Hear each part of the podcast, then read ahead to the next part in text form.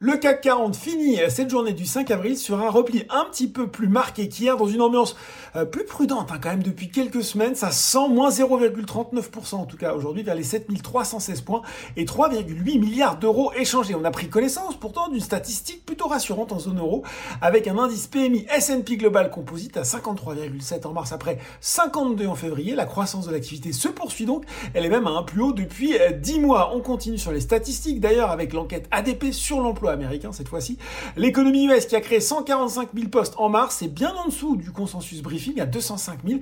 On verra bien ce que nous disent les chiffres officiels. Vendredi, en tout cas, à Wall Street à 17h45, le Dow Jones grignote 0,2% avec les 33 466 points, alors que le Nasdaq est lui euh, plus franchement dans le rouge, hein, cette fois-ci, moins 1,2% vers les 11 977 points. Si on regarde désormais les valeurs en hausse, ça paraît bien les investisseurs avaient de l'appétit pour Sodexo pour le premier semestre de son exercice 22-23 allant d'octobre à mars. Il faut dire que le groupe de restauration collective a publié des résultats solides, notamment un résultat net par du groupe de 440 millions d'euros en croissance de 30,6%.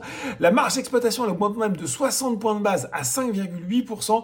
Autre nouvelle euh, très appréciée, hein, l'annonce de la prochaine scission de l'activité Benefits and Reward Services, très attendue euh, pour la totalité de l'exercice. Sodexo vise notamment une croissance interne proche de 11%. Orange aussi était nettement dans le vert, elle est facile L'opérateur télécom qui a annoncé son intention d'émettre une nouvelle tranche d'obligations hybrides et de lancer concomitamment une offre de rachat sur ces obligations hybrides existantes sur le CAC 40. Ça allait bien aussi pour Essilor, Luxotica et Sanofi. À noter également sur euh, le SRD la biotech Onxeo qui reprend sa flambée spéculative sans véritablement de news flow, plus 8% aujourd'hui. On regarde maintenant les valeurs en baisse. On a une deuxième séance de prise de bénéfices pour Forestia, ce qui n'empêche pas l'équipementier automobile de toujours progresser de plus de 34% depuis le début de l'année. Les valeurs industrielles étaient également à la peine, à l'image de Rexel, Legrand ou encore Saint-Gobain. Et puis Nexans cédait lui 7%.